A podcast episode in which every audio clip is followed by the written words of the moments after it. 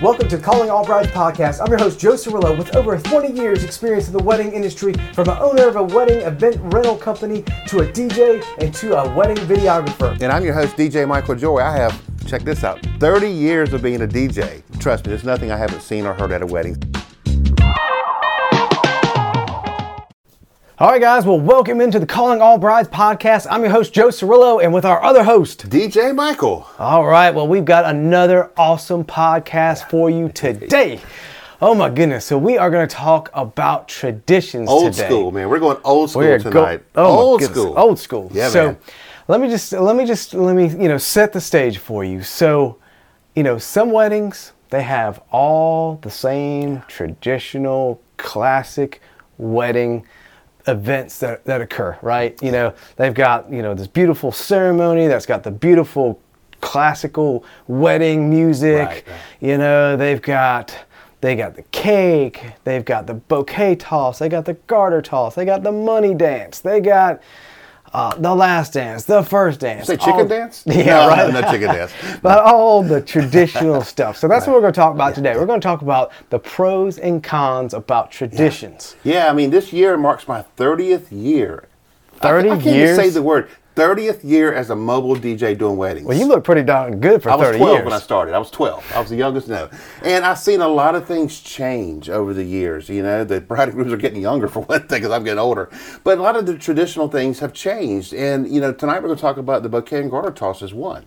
Um, it's just something that back in the day, you know, a million years ago, everybody did a bouquet and garter toss. I mean, it was, it was a big deal. Everybody got excited about it. And now, uh, slowly, what happened was, uh, uh, slowly, it was nobody's doing the garter toss, just bouquet, just bouquet. Okay, now they hardly do either one, and I think it's kind of sad. I mean, it's kind of a fun part for the DJ. I think it's a great thing for pitchers, But tell us, Joe, what, I mean, what you think about some pros about a, a bouquet toss? Yeah, I mean, first thing about bouquet toss, definitely probably the number one pro for me. You know, and, and again, I, I, I'm in the, in the videography, you know, side of it, where Michael's on the DJ side. But you know, I mean, we both, you know, we work with tons of vendors, so we see it from all kinds of different sides. But I'm gonna tell you, my favorite pro about the bouquet toss is by far is gonna be the picture. Yeah. I mean, Oh, yeah. what a cool picture! what a cool right. video is it? You know, toss it, Yeah, you know, all yeah. that kind of good stuff. The smiles.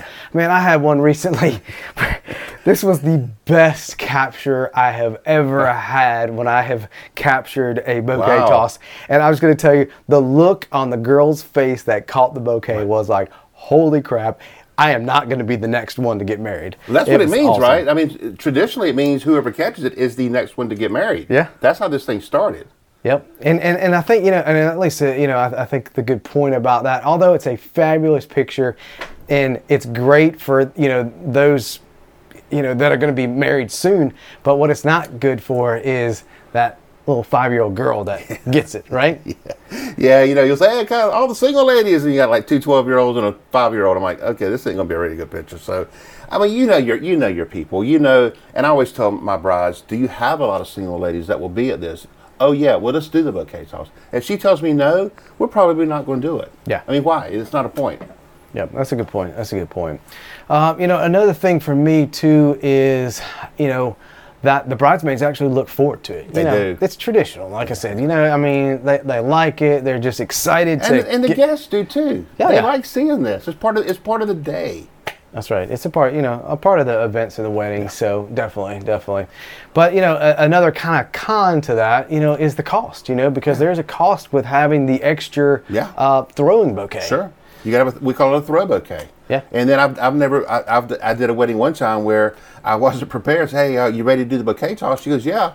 And then I said, where's your bouquet? Oh, it's out in the car in the parking lot. Then her mom had to go get it. I've already announced it, so it's kind of awkward. So DJs, make sure if you're doing it that the bouquet is like at your disposal, that you have it ready to go. Oh yeah, I can't tell you how many times. Like the videographer's prepped, the photographer's prepped, the DJ's prepped, and then you know the, Can't find the no, the coordinator's like, uh, where to It's go? in a box somewhere You over know? there. I think I don't know. Yeah, yeah. So you know, I don't know, just um, a lot of a lot of different options there. But uh, let's let's talk about the garter. Oh, this was a touchy one. Oh man, I don't know. I, I, I'm gonna tell you from the weddings I've been at Yeah. recently, I am seeing um, maybe 25% doing garter. Maybe. Maybe, What would you say? Maybe, maybe that's a stretch right now. I mean, yeah. You know, it used to be, like we said, now, you know, it's going to show our age here because we, we've probably got about a 50 years combined Right, experience right, between right. the two of us here. And uh, that was a very, very common practice. Yeah. But um, let's, let's talk a little bit about some of the reasons why maybe you do like it and maybe you don't like it. Right. So, you know, again, it's really fun for the groom. You know, I I know you got a funny story about a groom. tell, tell me about that. All right, so the, you know the wedding. It's all about the bride. Come on, it's her day. It's her day. It's her day. This is the one thing the guy can do, and the best story. And I've seen thousands of these things. I've got a couple. I had one guy who was a former quarterback in, in college football, and I don't know where he put- he put it, but somehow he had a football stuck somewhere, and he went under the dress and pulled this football out, and he had all of his groomsmen. They had a play plan, and they ran a pass play. He threw a pass. That was pretty cool. The best one. This guy was a diesel mechanic, right? And he called me in advance. Hey, I'm doing this thing, man, and I need some sound effects, like some tools and stuff. And I'm like, okay.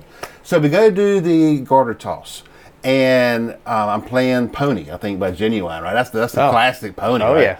And his buddies, I don't know what it's called, but it's a cart that has wheels. They lay on their back and they go under a vehicle. Oh, creeper. Yeah, creeper. Creeper. He they pull this out of somewhere. He gets on the creeper. He's got a hat with a light. He puts the light on. He had a toolbox. He goes under the dress. I got all these sound effects, power tools, rear, rear, all these noises going, and he comes out with the, with the garter. It was hilarious, man. Wow. And it was fun. You know, I'm gonna tell you, girls, uh, if you do this, the first thing they're going to do, I've seen it two thousand times. They're going to pull your dress up Yep. and now you're going to show everything, everybody, what you got. So I've even tried to position the chair so it's not in the way, and they the groom will turn it. So just kind of, I always tell my grooms, don't.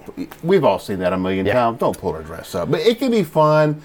But it does make you the center of attention. So if you're not comfortable with that, and it's kind of risque, kind of, don't do it. Yeah, Just don't do and it. you know, I, I think another thing goes with that too is, you know, sometimes for some folks it can be awkward. You know, you got Yeah. you got dad there. You know, Yeah, I, I've yeah. got two girls myself. I don't know. You know, it's going to be a little weird. I don't know that I want all my guests or, or the, the guests at the wedding kind of seeing all that too. It's a little weird for me yeah, it, personally. it can be. That's that's one of the cons. Yeah, definitely. Yeah, so let's switch gears now. We talked about bouquet and garter, you know, some pros and cons there. So let's talk about some other traditions. Let's talk about cake. Something I know a lot about cupcakes. cake. I'm probably eating more wedding cake than any human alive, right? Oh, I Oh, yeah. figure, I don't know, about 2,200 slices. So I, uh, let's talk about cake. Let's talk about cake. and there's all types of cake too. You know, you Oh, got assorted cakes, you oh. got, you know, single flavor cakes, you got single layered, you got what are they called naked cakes now? I Naked mean, you got yeah, all yeah, kinds of cakes. yeah. But on the flip side, you have cupcakes too. Yeah, that's a trend right now. People are doing cupcakes, which, you know, I, the thing I like about it is a wedding cake can come maybe in three flavors max.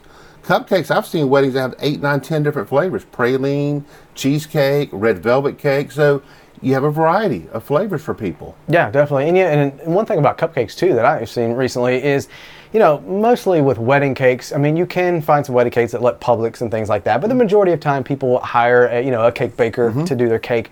But I, st- I'll tell you on the on the cupcakes. Now again, you can hire a cake baker to do the cupcakes, but I would say the majority of people that I see with cupcakes are actually getting them from like a, like a Publix or something like that Yeah. Mm-hmm. because they can order, they can still order a big quantity. They can order the different flavors. Sure. It's you know it's probably cheaper. Uh, you know, and again, no no uh, no disrespect to our cake bakers, we love you, but you know, I mean, you know, obviously brides and grooms got to do what they got to do for their for their budgets. But um, but yeah, so we, we've seen a lot of uh, Yeah, and I- cupcakes. I, personally think the thing that's gone up the most in price that I know is wedding cakes. Yeah. I mean, I've heard like nine dollars a slice. wow. And listen, if it's worth it and you got the money, I think it's awesome. But if you are on a budget and you're trying to figure out a twenty two hundred dollar wedding cake, I think a cupcake's looking pretty good right now. right? That's what I'm thinking. You know, but right. you, then you lose the traditional. You know, you're supposed to take the top of the cake and put it in the freezer and eat it your first anniversary, and there's tradition involved, and so you do sacrifice some of that. Yes, and it's a little bit harder. It doesn't look as cool to cut a cupcake and put a cupcake in somebody's Yeah, face it- than it is nah. to do the actual traditional cake. And we've all seen that picture of our parents and our grandparents standing at the cake and the three tiered cake with the plastic bride and groom on top. And they cut, you know, hand on hand, they cut the cake and then they feed each other the little cake and then they smash the little cake. It's just tradition, you know. And if you, then again, if that's not your thing, don't do it. Get cupcakes. People, I like the cupcakes. I think it's a kind of cool trend right now. yeah, definitely. They're, they're, they're both good. And yeah, other things I've seen too is donuts.